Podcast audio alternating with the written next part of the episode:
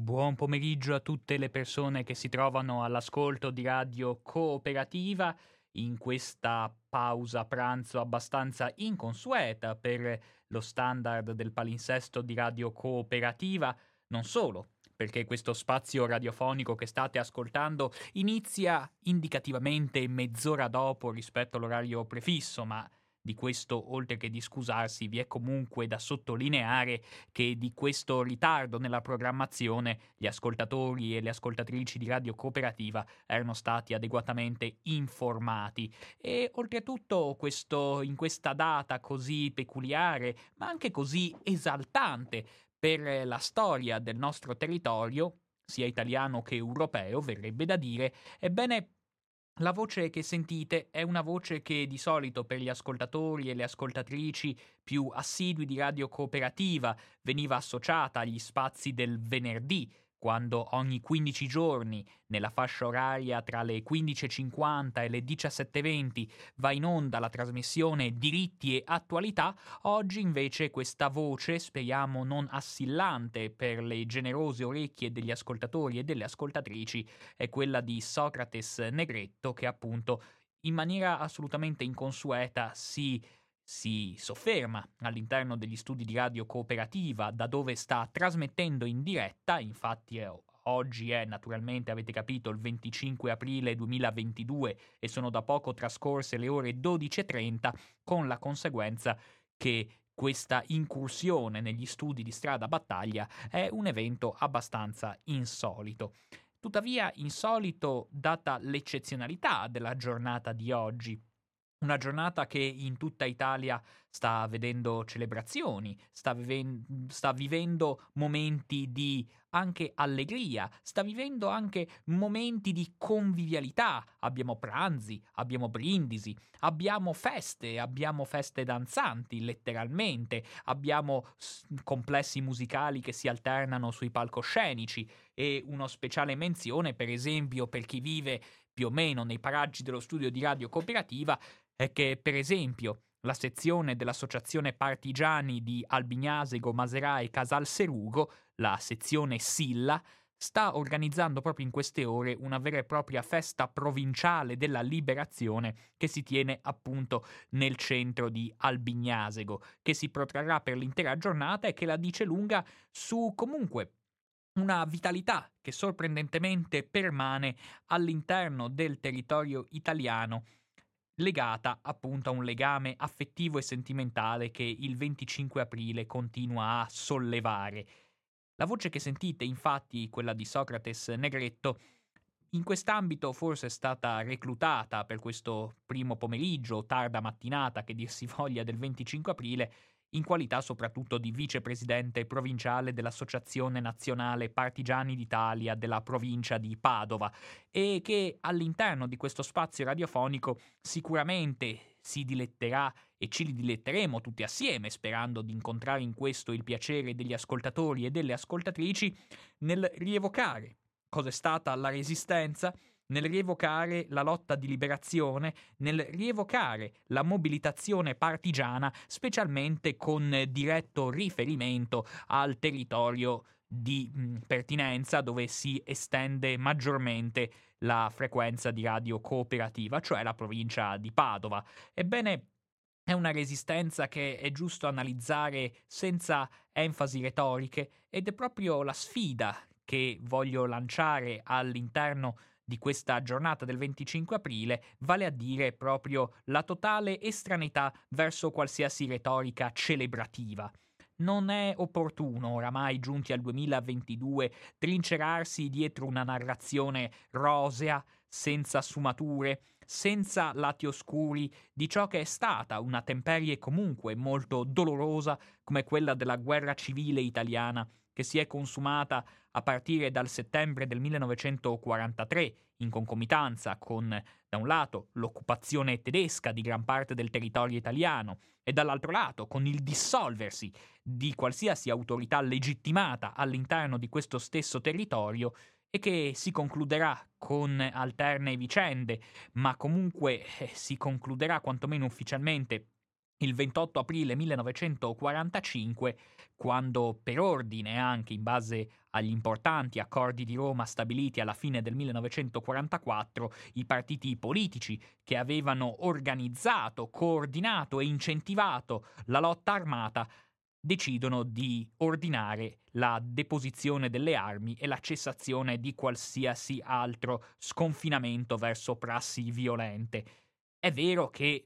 la striscia di sangue segnata da vendette, da rese dei conti e segnata da, mm, da comunque accredini e, mm, e dispiaceri per quanto concerneva tutti i drammi, i lutti, le privazioni subiti nel frangente resistenziale si trascinerà anche per dei mesi successivi alla liberazione ufficiale. E però sta di fatto che i partiti antifascisti avevano comunque un accordo unanime nel reputare del tutto fuorvianti, pericolosi e velenosi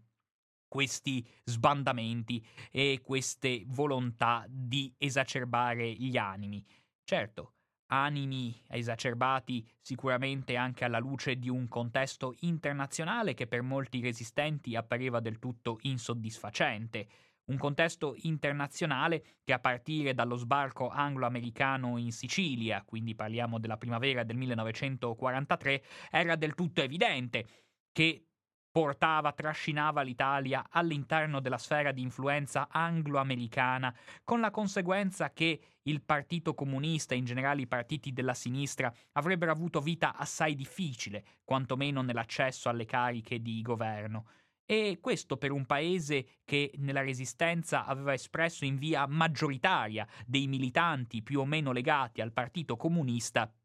è del tutto evidente che la liberazione lascia molti a bocca asciutta. Se ci si era illusi che l'adesione così massiccia, generosa, eroica talvolta dei comunisti e delle componenti di sinistra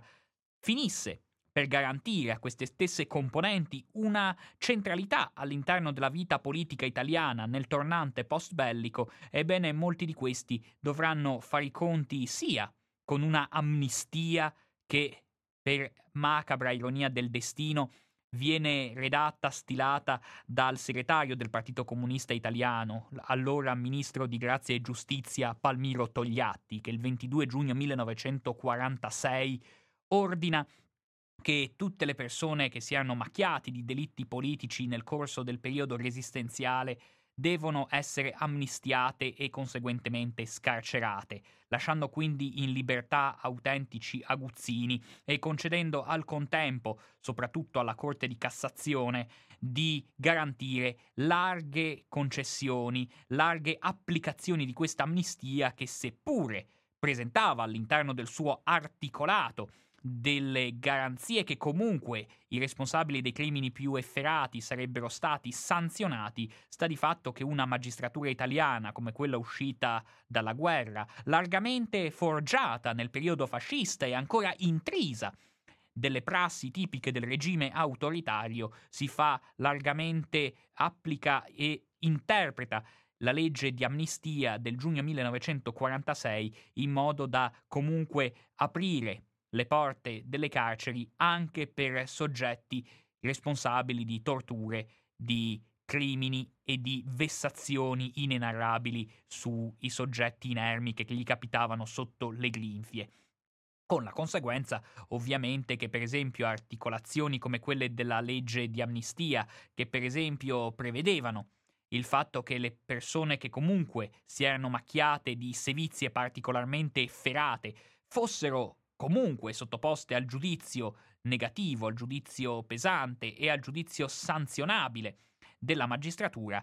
la Corte di Cassazione, sfruttando anche questo articolato un po' ambiguo, dal momento che come si fa a stabilire se una sevizia è particolarmente efferata oppure no, mi verrebbe da dire per me che non sono un giurista e che opero solo facendo una disamina di tipo lessicale, che non può essere sevizia se non è al contempo efferata. E anche contando quindi su questo lessico quanto mai ambiguo della legge di amnistia, alla fine la magistratura italiana finirà per garantire una certa impunità e una certa tolleranza verso i criminali che avevano fiancheggiato le truppe naziste e avevano sicuramente contribuito in misura talvolta determinante a esasperare il clima di odio, di rancore, di tensioni, di sangue che marchia soprattutto le regioni settentrionali dell'Italia tra l'autunno del 1943 e la primavera del 1945. In questo senso, sicuramente anche alimentando uno spirito di insofferenza verso il nuovo assetto politico da parte dei partigiani più recalcitranti a riconoscere un nuovo ordine che sembrava non distanziarsi troppo dal frangente autoritario. Un nuovo ordine della società italiana che, per usare le parole di un grande storico come Claudio Pavone, sembrava essere intrisa di una vera e propria continuità dello Stato, dove conseguentemente non solo gli apparati, ma anche l'impalcatura giuridica in larga parte ricalcavano ciò che era stato il regime fascista e ciò che caratterizzava il suo approccio fondato sulla sopraffazione fisica tipica del ventennio, nel senso che, come a tutti noto, i questori dell'epoca fascista transitarono senza troppe ripercussioni anche nel periodo repubblicano, i prefetti rimasero sostanzialmente gli stessi, i magistrati rimasero sostanzialmente al loro posto, anzi, figure come Gaetano Azzariti, che era noto per essere stato addirittura presidente del Tribunale della Razza, nel pieno dell'odio razzista che aveva impregnato il regime mussoliniano, specialmente dopo il 1938, ebbene addirittura nel 1956 diviene presidente della Corte Costituzionale. Quindi, alla luce di questa continuità dello Stato che va a includere non solo personale che si mantiene perfettamente ai propri posti per tutto il periodo per tutto il periodo repubblicano a partire da una carriera iniziata sotto il regime fascista, ma alla luce comunque di alcune procedure che, così tipiche del contesto autoritario, si mantengono nel corso dei primi anni della ricostruzione post-bellica. Ne è esempio lampante il mantenimento anche in periodo democratico del casellario politico centrale, che continua a compilare schede a raccogliere informative su persone il cui grado di sovversivismo era stato compilato e si faceva ed era eh, così stato forgiato all'interno di un contesto autoritario che avrebbe dovuto essere dismesso in frangente democratico. Quindi è possibile anche alla luce di queste considerazioni capire come mai per molti la resistenza è finita per non essere adeguatamente intesa con quel lieto fine che il 25 aprile talvolta e nella gran parte dei casi celebra. È comunque rimasto serpeggiante, soprattutto a sinistra, un senso di insoddisfazione, un senso di frustrazione complessiva per un'Italia che, appunto, con la consapevolezza del leader comunista Togliatti, era comunque finita fin appunto dal 1943 nella sfera di influenza del mondo occidentale una sfera di influenza che Stalin aveva pienamente accettato e conseguentemente quindi anche Togliatti finisce, de- finisce per accettare senza troppe remore. Togliatti ha ben chiaro che in Italia si impianterà un assetto liberal-democratico di stampo occidentale e quindi è lui anche che sin dai mesi della resistenza fa capire ai suoi uomini, anche quelli un po' più ribollenti di spirito rivoluzionario, che la resistenza in corso deve comunque necessariamente eh, forgiarsi su una unità di intenti tra il Partito Comunista e le forze, anche le forze più moderate, per esempio i cattolici, per esempio i liberali. Ebbene, alla fine questa linea che innerva il Comitato di Liberazione Nazionale finisce per lasciare sì il Partito Comunista al governo fino al 1947, dopodiché ovviamente con l'incancrenirsi della guerra fredda le sinistre verranno radicalmente espulse dalla sfera del governo. Ma sta di fatto che lascia al contempo appunto un senso di insoddisfazione nei riguardi di molti combattenti del frangente resistenziale che reputavano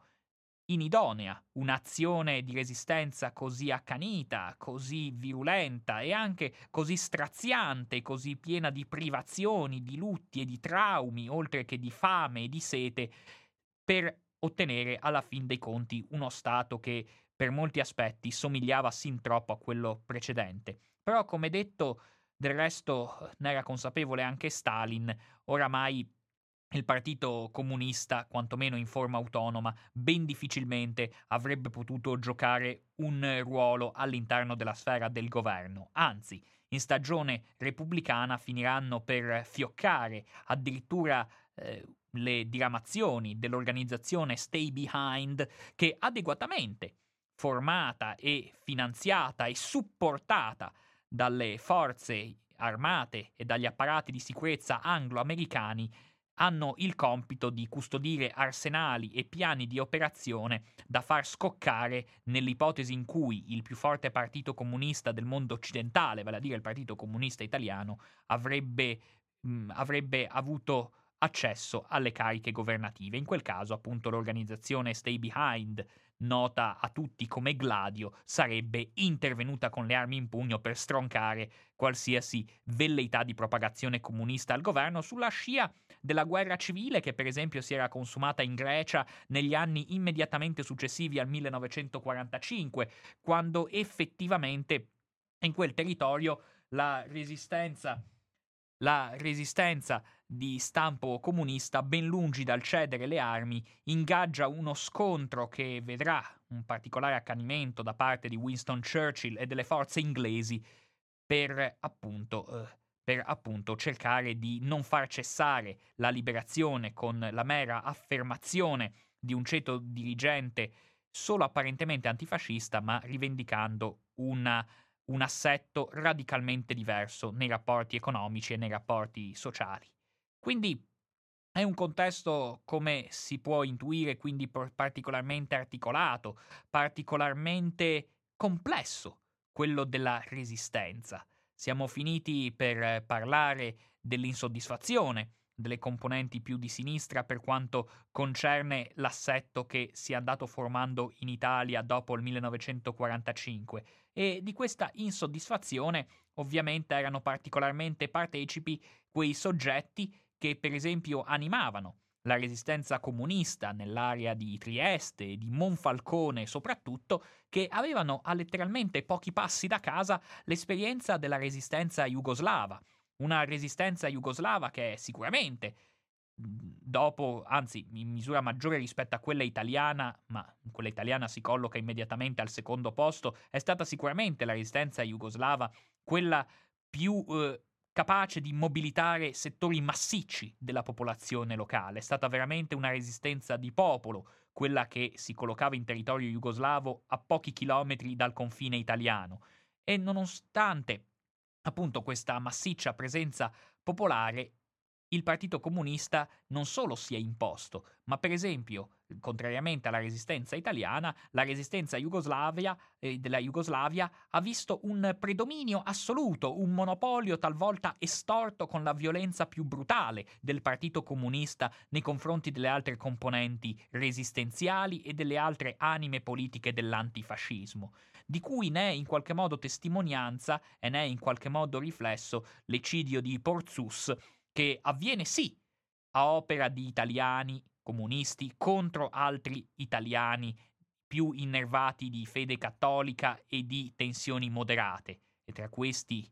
celebri elementi della brigata Osoppo vi era anche il fratello di Pierpaolo Pasolini e lo zio omonimo del cantautore Francesco De Gregori, che finiscono appunto trucidati dal piombo delle formazioni comuniste della zona di Porzus, quindi a ridosso del confine con la Jugoslavia, ma ciò che sorprende di quell'avvenimento che si consuma nei primi mesi del 1945 è proprio il fatto che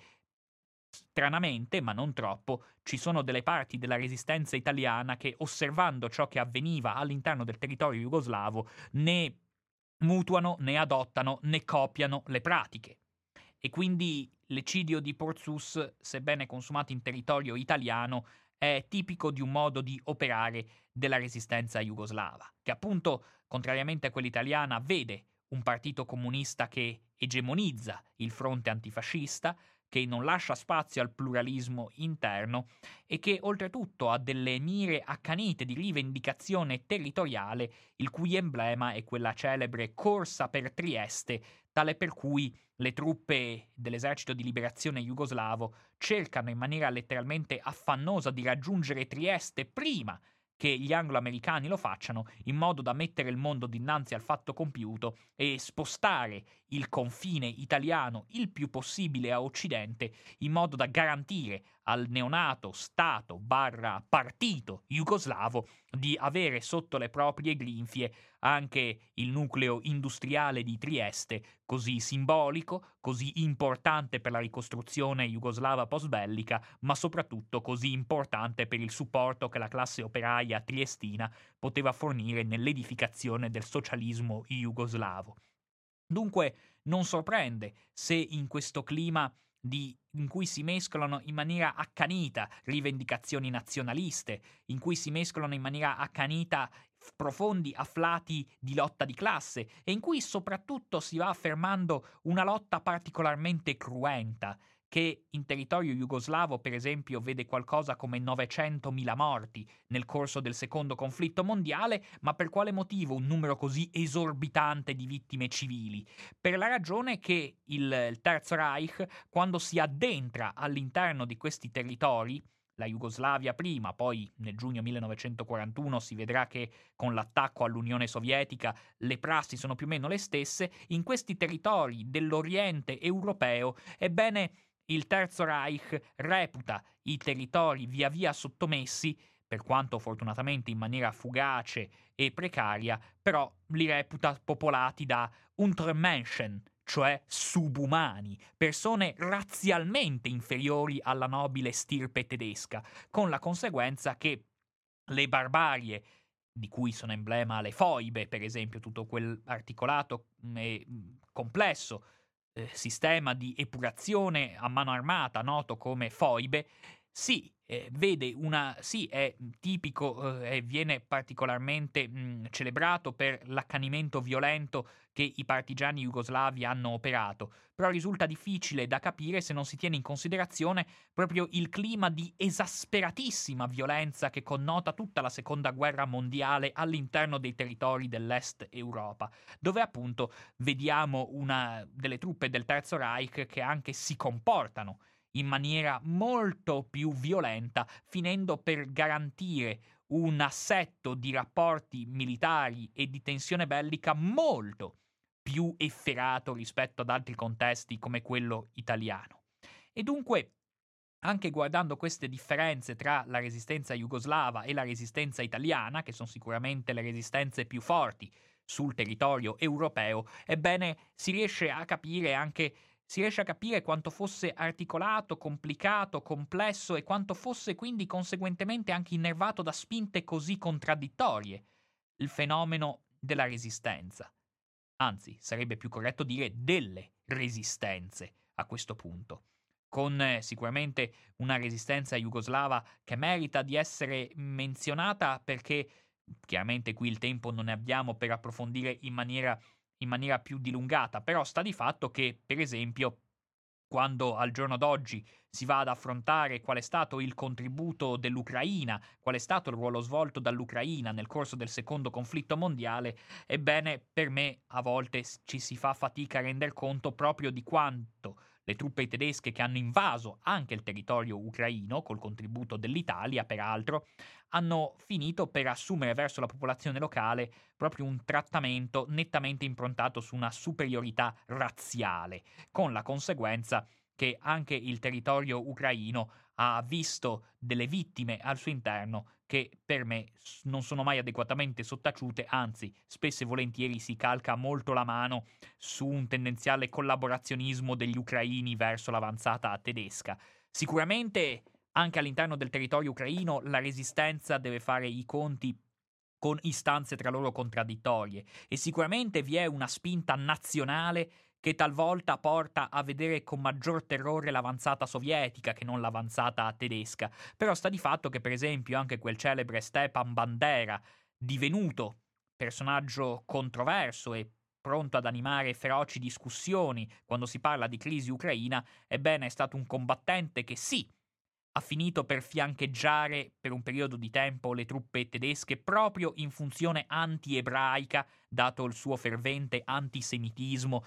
oltre che naturalmente anti-russa. Però sta di fatto che questo Stepan Bandera, comunque, data la sua volontà di emancipare nazionalmente il territorio ucraino, si ritroverà sottomesso e sbattuto in campo di concentramento dalle stesse truppe tedesche. E eh, quando eh, Stepan Bandera riuscirà a evadere dal carcere e dalla prigionia, per meglio dire, z- mostrerà tutto il suo afflato di rivendicazione nazionale, per esempio sfogandosi anche contro le popolazioni polacche, che peraltro proprio nel periodo della seconda guerra mondiale finiscono per svuotarsi da quei tipici territori della Galizia e della Volinia che invece hanno visto una forte presenza polacca, alla fine in base a certi dati molto difficili da raccogliere che ci vengono tramandati, mi sembra che degli 1,8 milioni di polacchi che prima della seconda guerra mondiale vivevano in Galizia, la zona di Leopoli per dire, attuale centro diplomatico della crisi ucraina, dopo la seconda guerra mondiale si riducono a qualcosa come 100.000. Quindi il nazionalismo jugoslavo, eh, pardon, il nazionalismo ucraino che eh, vede se stesso come spinta tanto anti-russa quanto anti-tedesca quanto anti-polacca per esempio, la dice lunga su quanto fosse appunto particolarmente mh, mm, pieno di contraddizioni e pieno anche di eh, difficoltà di capire e di analizzare un fenomeno così complesso come quello di queste formazioni patriottiche che si disseminano in tutto il territorio europeo. Peraltro è interessante notare che Stepan Bandera proseguirà proprio per l'insoddisfazione così tipica delle componenti più accanite del mondo che combatte durante la guerra, ebbene continuerà la sua lotta all'interno del suo celebre, ormai divenuto celebre, UPA, cioè l'esercito insurrezionale ucraino, braccio armato dell'OUN-B, il partito più fervente nella richiesta di indipendenza ucraina, continuerà a combattere fino anche alla metà degli anni 50, dopodiché Stepan Bandera finirà per essere tranquillamente annoverato anche tra i, tra i più fedeli assertori e messo anche al libro paga, se non ricordo male, degli apparati di sicurezza anglo-americani, fino a quando non verrà ucciso per mano di un agente del KGB direttamente legato agli interessi di Mosca. E quindi questo Stepan Bandera, non a caso sepolto in Germania, perché gli ultimi anni della sua vita li conduce in Germania li conduce in Germania sotto controllo e sotto amministrazione, sotto diretta tutela del, del mondo del mondo occidentale, ebbene è significativo di un'esistenza che ce la dice lunga appunto quello che voglio tramandare in queste parole che vi sto rilasciando,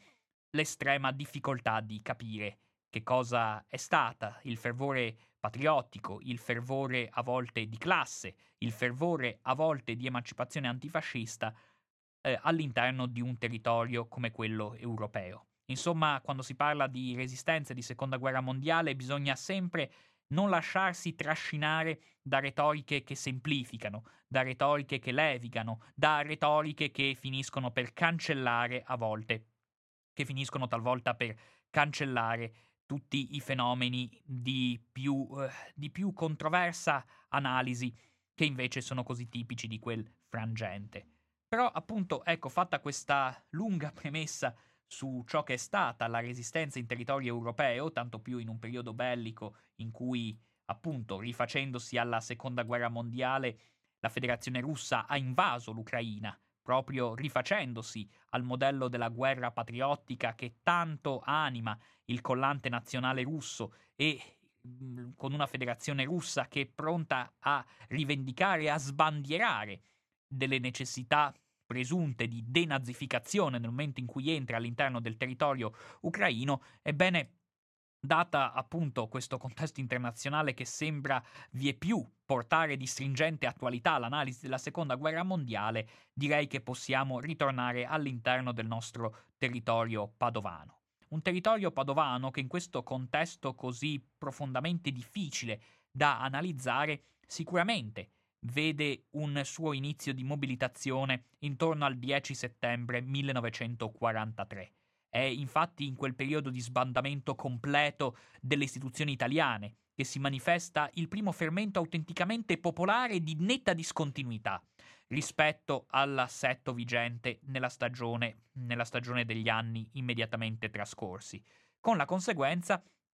che il 10 settembre 1943 suscita una prima volontà di affrancarsi dalle classi dirigenti del passato e di spendere in prima persona, di vedere una mobilitazione per la prima volta decisa e convinta di una larga parte di cittadini per rivendicare un nuovo assetto politico nella propria nazione, se non altro per il fatto che il popolo ormai è rimasto l'unico soggetto in grado di badare a se stesso, perché il 10 settembre 1943 è la data in cui le truppe tedesche entrano a Prato della Valle e sebbene con un numero sparuto di effettivi soldati teutonici, il comando militare che si colloca a Palazzo Zacco, proprio a Prato della Valle, si arrende senza troppo ferire, grazie a dei generali tanto vili quanto imbelli a queste poche truppe tedesche. Truppe tedesche che come primo atto ovviamente fanno l'impossibile per deportare e costringere in campi di concentramento ciò che resta dello sbandato esercito italiano.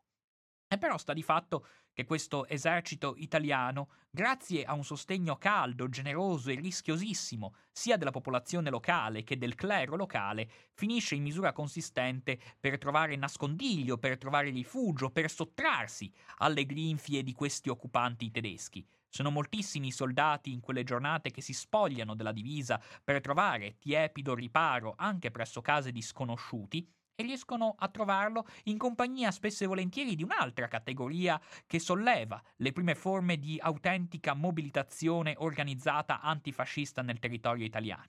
Mi riferisco alla sorte dei prigionieri anglo-americani, i quali, rinchiusi in campi di concentramento fascisti, tra cui quello di Chiesa Nuova, proprio nelle giornate caotiche dell'8 settembre finiscono per evadere massicciamente e per trovare rifugio sia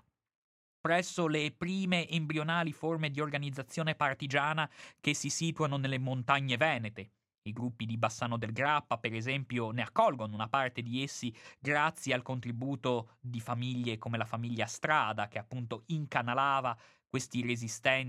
pardon, questi prigionieri all'interno del territorio montagnoso veneto. Ma vi è anche da considerare, per esempio, tutte quelle, quelle metodiche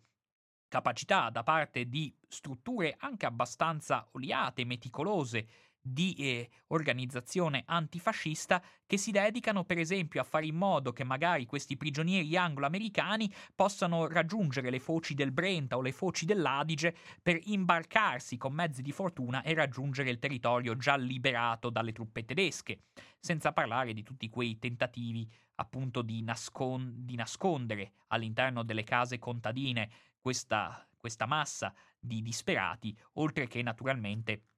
alla luce di tutti i tentativi di farli emigrare in Svizzera. Ebbene, quindi il nascondiglio offerto ai soldati alleati è sicuramente il primo fenomeno di resistenza che la dice lunga su quanto fosse innervato di spirito antifascista il popolo italiano. Lo dico senza retorica.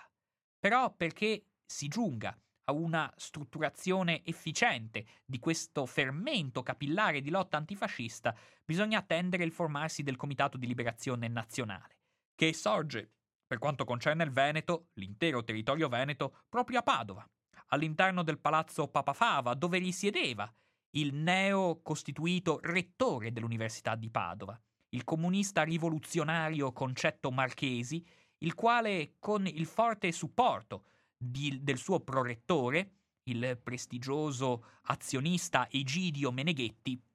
finisce per grazie anche al contributo, peraltro, di un prestigioso docente di diritto pubblico presso l'Istituto Superiore di Ca' Foscari di Venezia, mi riferisco alla mm, luminosa figura di Silvio Trentin, anch'esso appartenente al Partito d'Azione, a forgiare il primo nucleo del Comitato di Liberazione Nazionale del Veneto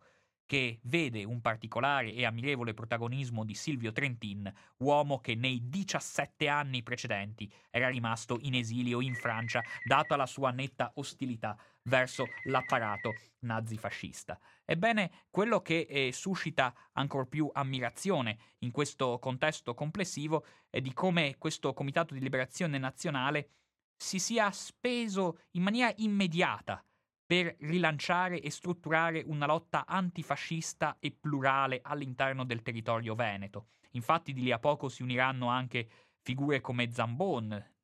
for- delle componenti cattoliche, oltre che naturalmente del Partito Liberale. Una lotta unita che sin da subito si capisce che non può esimersi dall'affrontare in maniera, in maniera a viso aperto e in maniera efferata il neonato fascismo italiano, deciso con i toni più sguaiati e con le prassi più violente a riprendere in mano il controllo della situazione. Infatti, nei caotici giorni del settembre 1943 non è facile, da parte di molti antifascisti, capire se una lotta massiccia di mobilitazione armata contro l'occupazione sia la strada più opportuna. Non dobbiamo dimenticare, infatti, che anche all'interno del territorio padovano abbiamo la sede del Ministero dell'Istruzione che si forma all'interno dell'effimero e atroce governo della Repubblica Sociale Italiana direttamente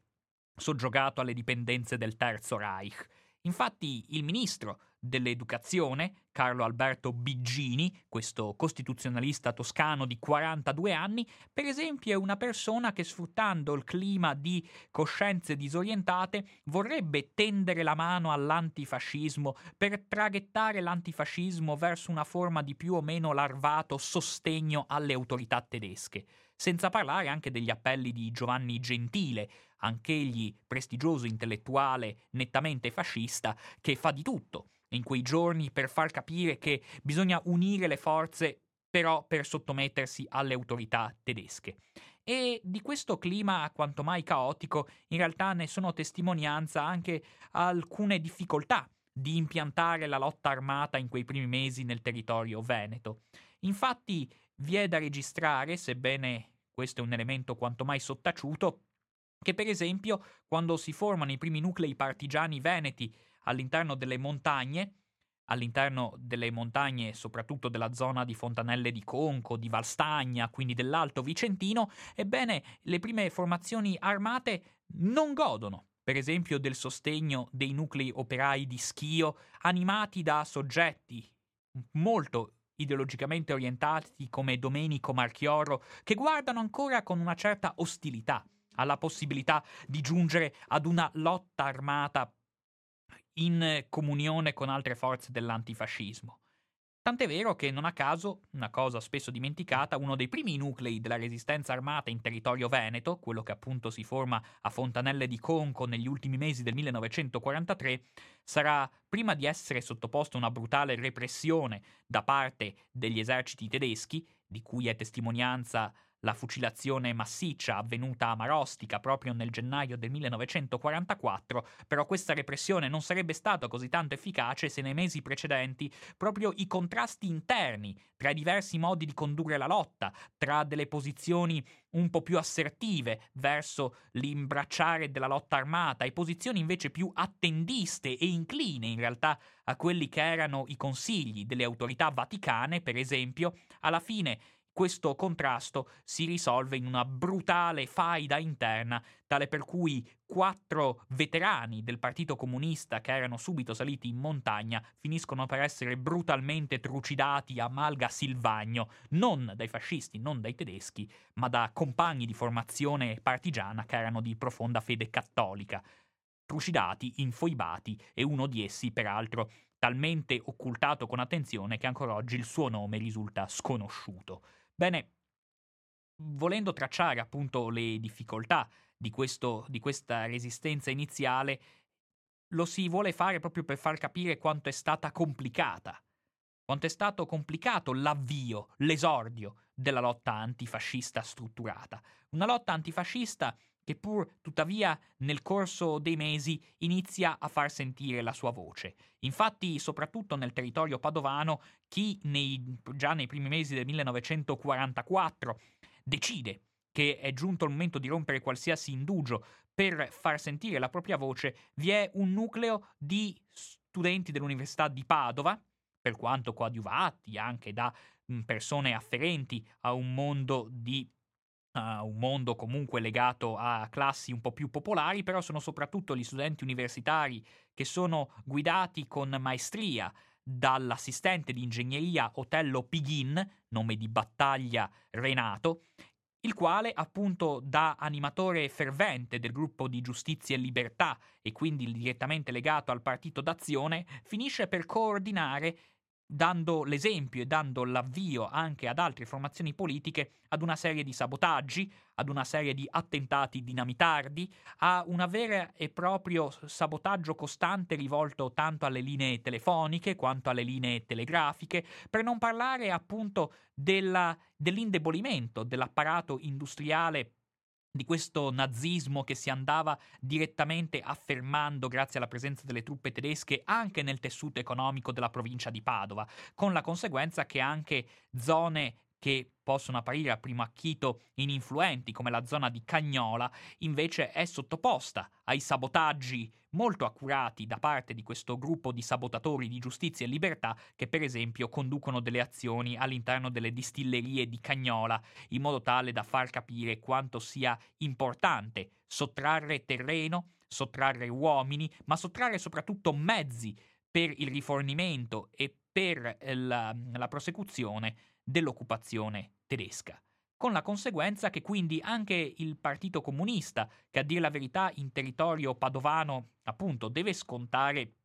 le difficoltà da parte di molti di imbracciare effettivamente la lotta armata e deve scontare peraltro anche la difficoltà di tenere a bada una figura come Concetto Marchesi, che come si è già capito, rettore dell'Ateneo di Padova, è capace sin dal discorso di inaugurazione dell'anno accademico tenuto il 9 novembre 1943 di respingere in maniera piuttosto brusca e ruvida una pattuglia di fascisti che intendeva profanare l'aula magna del Bo per farlo diventare osceno palcoscenico della propaganda razziale e aggressiva del nazifascismo. Questi soggetti vengono bruscamente allontanati, però da questo allontanamento deriva una stretta repressiva che va crescendo nei giorni successivi, tant'è vero che già alla fine di novembre del 1943 le truppe naziste pongono in stato di arresto docenti universitari come Norberto Bobbio, Silvio Trentin,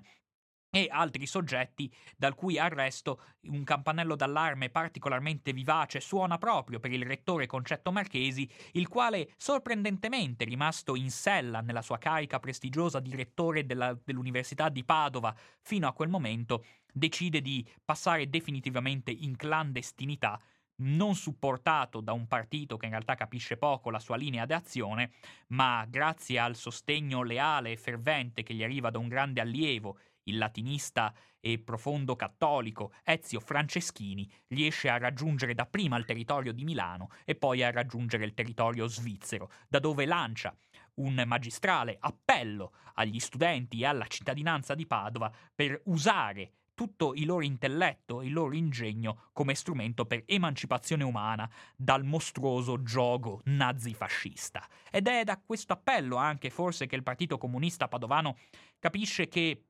anche all'interno della città di Padova è possibile pensare ad una lotta partigiana. Infatti, sino a quel momento, per i primi mesi di lotta, il Partito Comunista, superate, superate in realtà non superate, ma comunque un po' calmierate, molte discussioni interne, finisce per dirottare il più delle volte i, le persone più inclini alla lotta armata all'interno delle formazioni di montagna che sia nel Vicentino che nel Bellunese iniziavano a piantare le loro radici. Non dimentichiamo che le formazioni Garemi, così importanti nella lotta armata antifascista del territorio veneto, vedono figure di rilievo soggetti come Raimondo Zanella di Cadoneghe, figure appunto come Romeo Zanella di Cadoneghe, tutti soggetti che erano stati appositamente spediti in montagna dal Partito Comunista perché il partito mh, nei primi mesi resistenziali evidentemente non ritiene il territorio padovano ancora adeguato per impiantare in modo localizzato una lotta antifascista. Però sta di fatto che un, anche il nucleo comunque che si forma in maniera primigenia a opera del Partito Comunista nella città di Padova, mi riferisco al nucleo dei GAP, dei gruppi d'azione patriottica, mette a segno dei colpi piuttosto incisivi, tant'è vero che si giunge già nel 26 maggio 1944 a sopprimere a mano armata il tenente colonnello De Villa dando il via a una serie di omicidi mirati che vieppiù accrescono il terrore del mondo nazifascista per un contesto sociale e popolare percepito come ostile e quindi degno di terrore e degno di timore. Sulla scia di attentati che soprattutto da parte del Partito d'Azione si proseguono ininterrotti. Per esempio, l'8 febbraio 1944, data simbolica per l'Università di Padova, proprio all'interno dell'Ateneo si fa esplodere un ordigno, un ordigno incendiario che va a ledere particolarmente, dopo eh, a opera, diciamo così, della, della complicità di alcuni bidelli dell'Ateneo, tra cui l'eroe della resistenza Danilo Volpato, successivamente ucciso a Ponte di Brenta, Ecco, grazie alla complicità di questo personale di Ateneo era stato possibile piazzare una bomba incendiaria dopo aver imbrattato le pareti dell'Ateneo con scritte inneggianti a Matteotti e ai martiri del fascismo, con la conseguenza che da quel momento in avanti anche all'interno dell'università si capisce in maniera esibita di come il mondo nazifascista nell'Ateneo ha ben poco terreno fertile. In particolare, racconto questo aneddoto, l'8 febbraio 1944 la bomba non esplode in un posto casuale perché va a esplodere all'interno dello studio del professor Mario Ferraboschi, e il professor Mario Ferraboschi, che era un assistente di diritto ecclesiastico profondamente innervato di simpatie fasciste, che aveva trasformato il periodico che veniva stampato in Ateneo come uno strumento volgare di propaganda fascista e in questo senso mh, mm, giunge un attentato appositamente congegnato su sua misura da parte delle formazioni di giustizia e libertà che avevano iniziato a prendere di mira il periodico Il Bo in maniera anche piuttosto sagace. Per esempio, quando nel periodico dell'Ateneo di Padova era comparsa una poesia anonima firmata dalla studentessa fanatica fascista Liana Malavenda, ove si era composta una vera e propria poesiola di scherno per, le, per gli slogan patriottici tipici del movimento resistenziale, ebbene questa poesia anti-resistenziale si, si concludeva con le parole Io ve lo grido in nome dei padri accorsi al Piave, siete dei ladri. Il che, dato che questa poesia aveva trovato anche una sua forma di diffusione mediante affissioni murali, non sorprende se gli antifascisti, potendo contare sulla penna magistrale di un grande poeta come Egidio Meneghetti, finiscono per replicare con una poesia appiccicata letteralmente sui muri della città immediatamente al di sotto, che conclude così.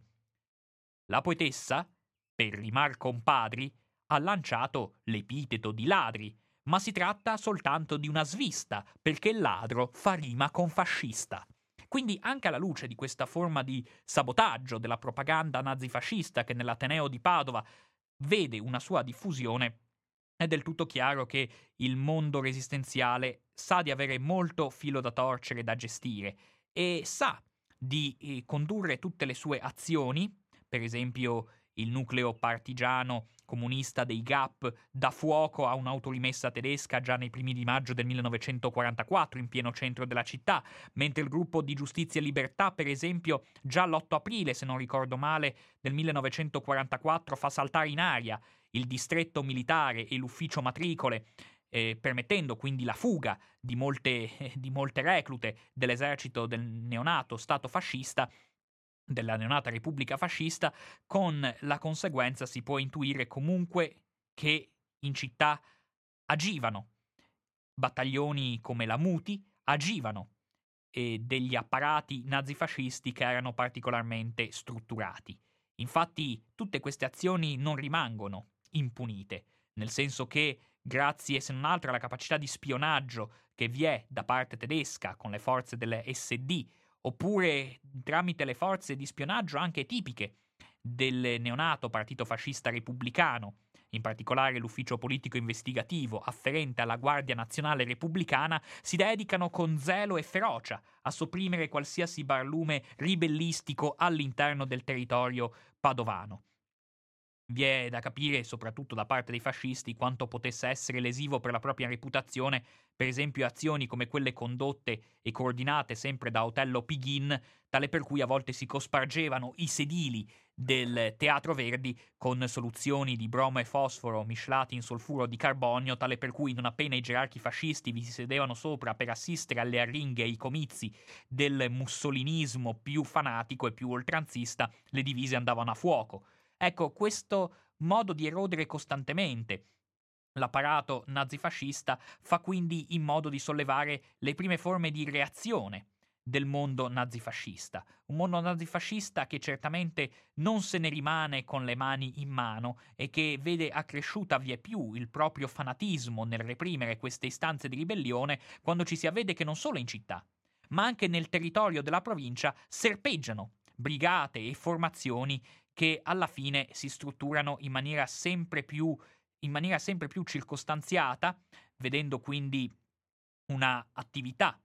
per esempio anche da parte dei partiti meno attivi nella lotta armata. Per esempio, nel territorio della provincia di Padova, persino la democrazia cristiana riesce a impiantare, oltre che la brigata Guido Negri nel territorio del sud-est della provincia di Padova, anche nell'Alta Padovana di un contesto come che vede annoverate ben tre brigate democristiane afferenti al, eh, afferenti al nome complessivo di Damiano Chiesa.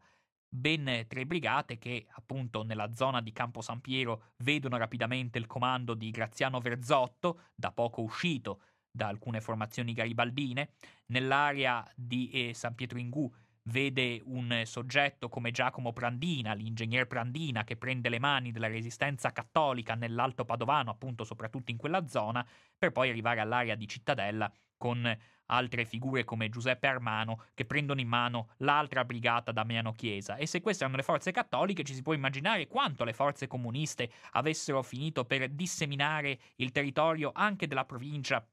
con formazioni partigiane ben edotte di come bisognava condurre la lotta contro il nazifascismo imperante e che continuano a dare filo da torcere molto rilevante alle autorità nazifasciste, contando comunque su una serie di difficoltà che la resistenza padovana deve avere, se non altro dal punto di vista, deve, deve una serie di, di, difficoltà che la resistenza padovana deve scontare, se non altro per il peculiare assetto geografico della provincia di Padova una provincia di Padova che largamente incentrata su una vita contadina,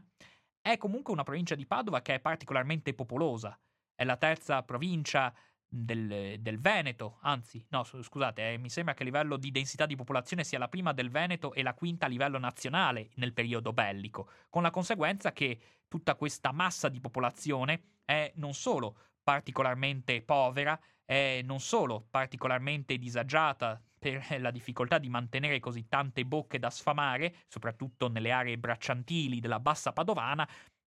ma eh, vede altresì una rete viaria, una rete ferroviaria, una rete di strade che, ahimè, agevola in maniera rilevante l'occupante nazifascista, tanto più che nella provincia di Padova zone montagnose non ve ne sono in modo deciso vi sono delle aree collinari come quelle sui colli Uganei e poco altro. E quindi all'interno del territorio padovano queste difficoltà geografiche sicuramente hanno un peso, però l'unico vantaggio che offrono è che soprattutto nei territori dove si è andata diffondendo già nei decenni precedenti la grande azienda capitalistica e dove la grande affittanza agricola ha avuto un suo peso, quindi mi riferisco soprattutto alla bassa padovana, lì è possibile contare su una massa di braccianti senza terra che per la loro condizione particolarmente precaria a livello economico e particolarmente ostile all'autorità costituita vanno a innervare in modo molto massiccio le formazioni partigiane locali. Nel montagnanese, per esempio, quindi nella zona di Montagnana, con degli sconfinamenti peraltro nei limitrofi comuni del Basso Vicentino, è possibile vedere la formazione paride che andando a includere varie anime dell'antifascismo è in grado di tenere testa in maniera molto efficace alle autorità nazifasciste, tant'è vero che si giungerà al 26 luglio del 1944 con dei veri e propri scontri tra le formazioni fasciste e i gruppi partigiani agguerritissimi della Brigata Paride, con addirittura un doppio ripiegamento dei fascisti di fronte alla accanita al, all'accanita, all'accanito stre, all'accanita e strenua volontà di affermazione delle truppe partigiane. Occorrerà ovviamente l'intervento dei tedeschi per sopire anche questa battaglia e questo si può intuire con quanta efferatezza si sia condotta l'operazione di pulizia di Castelbaldo, dove si era consumato appunto questo scontro, con 12 vittime, tra cui due donne e un ragazzo. E tuttavia in quell'estate del 1944 è sempre più evidente di come le autorità nazifasciste che pensavano magari mm, tra i più avveduti del fronte nazifascista, magari nei mesi precedenti pensavano che l'avanzata alleata fosse imminente, e invece tra l'estate e l'autunno del 1944 le forze nazifasciste conoscono un loro rinnovato vigore perché capiscono che in realtà l'avanzata anglo-americana si è quasi arrestata e quindi possono dedicarsi con maggiore zelo e con maggiore accanimento a sopprimere gli istanti della ribellione antifascista. Ed è così che si giunge sicuramente al periodo più cupo, più tetro per la resistenza padovana. Un frangente che sicuramente vede il suo emblema nel brutale eccidio che si consuma in città a Padova il 17 agosto 1944 quando, a seguito dell'omicidio del tenente colonnello Bartolomeo Fronteddu, omicidio i cui responsabili effettivi non solo vengono immediatamente riconosciuti, ma sottoposti a processo e fucilazione nel giro di un mese, nonostante l'immediata individuazione dei responsabili materiali, le mostruose autorità di occupazione nazifascista decidono comunque di mostrare, di esibire tutta la loro ferocia, impiccando nel cuore del capoluogo euganeo, in via Santa Lucia, tre uomini, tra cui il, i due prestigiosi capi partigiani Flavio Busonera e Clemente Lampioni, e al contempo, più o meno in modo contemporaneo, a fucilare presso la caserma di Chiesa Nuova Nord altri sette soggetti più o meno legati al mondo resistenziale catturati nei mesi precedenti, tra cui il più celebre sicuramente Luigi Piero Bon, che darà il nome non solo alla caserma ove è stato fucilato nel pomeriggio del 17 agosto 1944, ma da dare il nome anche a una serie di formazioni partigiane che per esempio prendono piede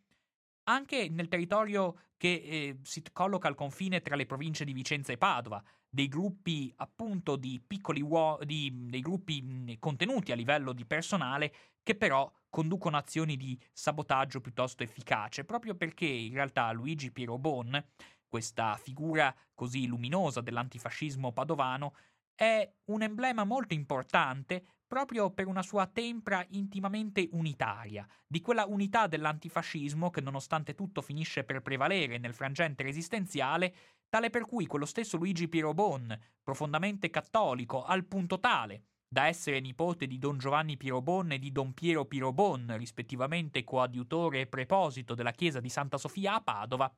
era finito per diventare un vero e proprio comandante della brigata Garibaldi più importante del territorio veneto, con la conseguenza che con la conseguenza che la figura di Piero Bon è in qualche modo il simbolo della capacità di cattolici e comunisti di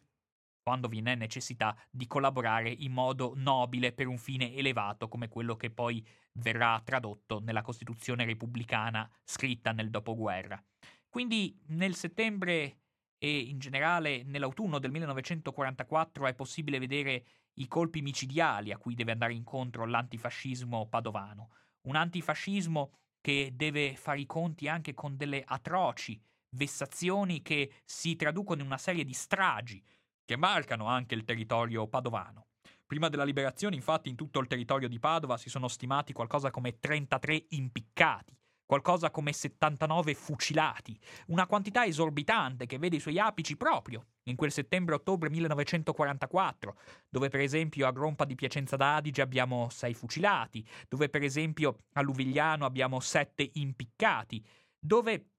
Appunto, anche nella stessa zona di Chiesa Nuova abbiamo altri cinque impiccati. Nella zona, per esempio, di Poiana Maggiore, direttamente al confine con la provincia di Padova, abbiamo anche lì qualcosa come sei fucilati, per non parlare dei fucilati tradotti a Vicenza, ma che erano stati incarcerati nelle carceri di Padova, che proprio in quel, in quel frangente vengono sottoposti a questa brutale sopraffazione. E però sta di fatto di come il, fronte antifascista cerca in qualche modo di tenere testa a queste istanze di revival antifascista, di questo revival nazifascista, nonostante i proclami anglo-americani che sembrerebbero quasi suggerire una battuta d'arresto del fronte resistenziale. E però il fronte resistenziale entra in una crisi molto profonda in quegli ultimi mesi del 1944, complice il fatto che a Padova, zona così decisiva dal punto di vista logistico se non altro, per una linea ferroviaria molto importante per le comunicazioni della Germania, con la Germania, non, ricor- non dimentichiamo che il territorio veneto è l'unico, costituisce le uniche, una via decisiva per il raggiungimento del territorio tedesco, quindi visto con particolare interesse e attenzione da parte delle autorità di occupazione, non a caso proprio a Padova si va a stabilire rapidamente un eh, clima eh, e un eh, si va a stabilire un clima di repressione ben esemplificato dalla calata a Padova di una ciurma di, di aguzzini provenienti dal mondo delinquenziale che fanno capo al cosiddetto maggiore Mario Carità, al Sturmbannführer Mario Carità, pienamente incluso nelle SS tedesche, e grazie a questa celeberrima banda Carità sarà possibile assistere ad una serie di azioni particolarmente efferate, ad una serie di torture a cui verranno sottoposti non solo una serie di partigiani, ma anche tutta la serie di persone che ovviamente sottoposti a queste inenarrabili torture finiranno per confessare e rivelare i nomi di altri partigiani. Mi riferisco in particolar modo a soggetti, mi riferisco in particolar modo a soggetti, per esempio, eh, come tutti i vari dirigenti della resistenza locale che finiscono sotto le grinfie della banda Carità, Otello Pighin, tra questi bisogna annoverarlo, il 7 gennaio 1945, per esempio, viene brutalmente trucidato proprio dalla banda Carità in via dei Rogati, Precedentemente anche il comandante, che darà poi il nome alle formazioni partigiane garibaldine padovane, mi riferisco al bolognese Francesco Sabatucci, era stato trucidato anch'egli dalla banda Carità in quella che attualmente è via Configliacchi, per non parlare appunto di una serie di altri soggetti che finiscono rapidamente sotto le grinfie di questa brutale di questa brutale squadra che si è insediata nello storico Palazzo Giusti di via San Francesco. E grazie anche a questa epurazione è possibile capire come è stato possibile che anche la stessa delegazione triveneta delle brigate Garibaldi, che aveva sede proprio a Padova, finisse per essere scompaginata, invasa e posta sotto sequestro durante la giornata del 27 novembre 1944, a testimonianza di un di un'organizzazione antifascista che oramai era sempre più sfilacciata, da che aveva conosciuto un, una profonda carica di eh, partecipanti nel corso dei mesi in cui c'erano stati i bandi di leva fascisti, con l'approssimarsi soprattutto della cattiva stagione, è del tutto chiaro che per l'antifascismo si avvicina un periodo molto fosco. E infatti l'antifascismo comunque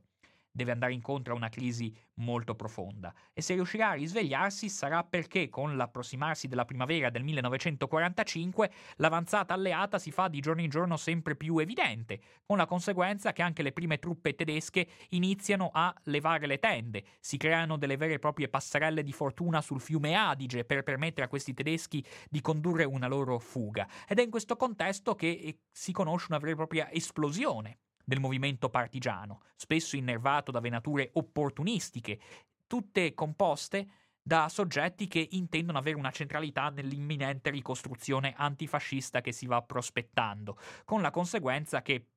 prima ancora che le truppe neozelandesi afferenti all'ottava armata britannica entrino intorno alla mezzanotte del 28 aprile 1945 all'interno del territorio padovano, ebbene già da due giorni tutte le truppe fasciste e tutte le forze fasciste, ben rappresentate dal federale Pizzirani e dal generale Ottavio Peano, afferente all'esercito della Repubblica Sociale Italiana, avevano all'interno del convento del Santo firmato l'atto di capitolazione al Comitato di Liberazione Nazionale che, che includeva le varie anime dell'antifascismo. E il giorno dopo, a opera appunto della Platz Kommandantur tedesca, vi è un'analoga resa alle autorità antifasciste, che in questo modo quindi diventano le effettive padrone di una situazione, ma di una situazione tanto più caotica quanto più si va ad animando quel clima di rivendicazioni e quel clima anche di affermazioni personali che in qualsiasi travagliato tornante di cambiamento sociale vedono sempre affermarsi. E in quest'ambito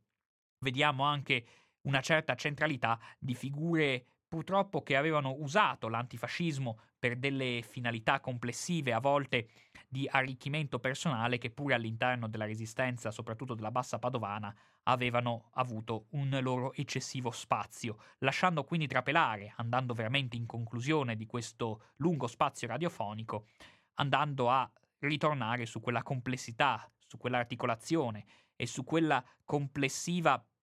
su quella complessiva difficoltà